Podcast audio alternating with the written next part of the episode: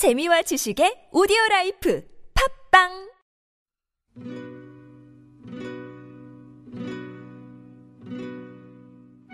세대 공감 생활 속 알쏭달쏭 건강 정보를 찾아보는 오케이 말이 3분. 초미니 가족 드라마! 한 번 더. 오케이 너는 어 삼촌이 결혼할 여자 데리고 왔다는데 나와보지도 않고 너 뭐하냐? 엄마 엄마 나 그때 꼭 들어가고 싶었던 회사에서 면접 보라고 연락 왔잖아 그래요? 어야 잘됐다. 어?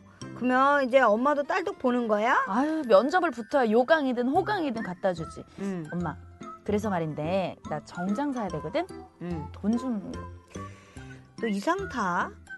내가 어제 용돈 준 거 같은데?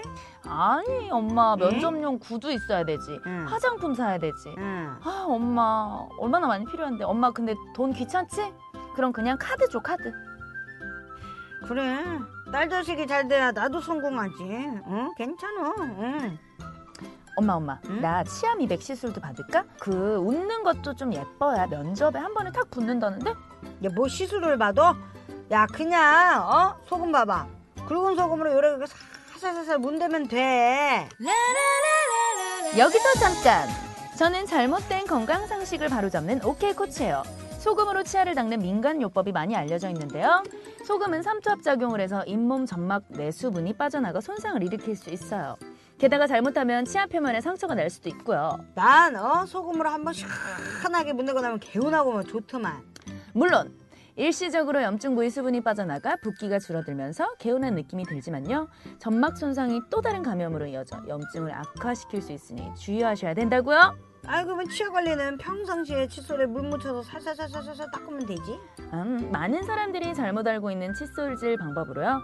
칫솔과 치약에 물 묻히기가 있죠. 그리고 너무 약하게 살살 닦기 등이 있습니다.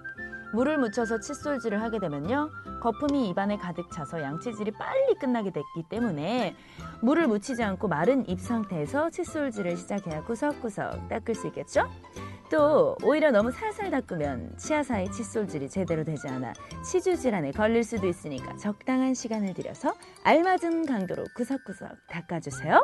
아니, 치아 스케일링 같은 거 하면은 치아 사이가 벌어지니까 더 안 좋을 텐데. 우리 엄마 몰라도 너무 모르신다. 스케일링은 치아에 붙어 있는 치석, 치태를 제거하는 거예요. 스케일링으로 치석을 제거하는 것만으로 염증은 호전될 수가 있죠. 치아 사이에 있던 치석을 제거하여 염증과 함께 붙어 부어있던 잇몸이 가라앉으면서 그동안 가려져 있던 틈이 드러났기 때문이에요. 고로 스케일링으로 잇몸이 건강해지면서 틈이 보이게 되는 거예요. 따라서 스케일링으로 치아 틈까지 칫솔질이 가능해지니까 잇몸 건강에는 이보다 더 좋을 순 없겠죠? 평소 스케일링과 함께 정확한 칫솔질을 통한 치아 예방 관리가 무엇보다 중요해요. 오늘은 여기까지. 오케이 코치는 이만 안녕!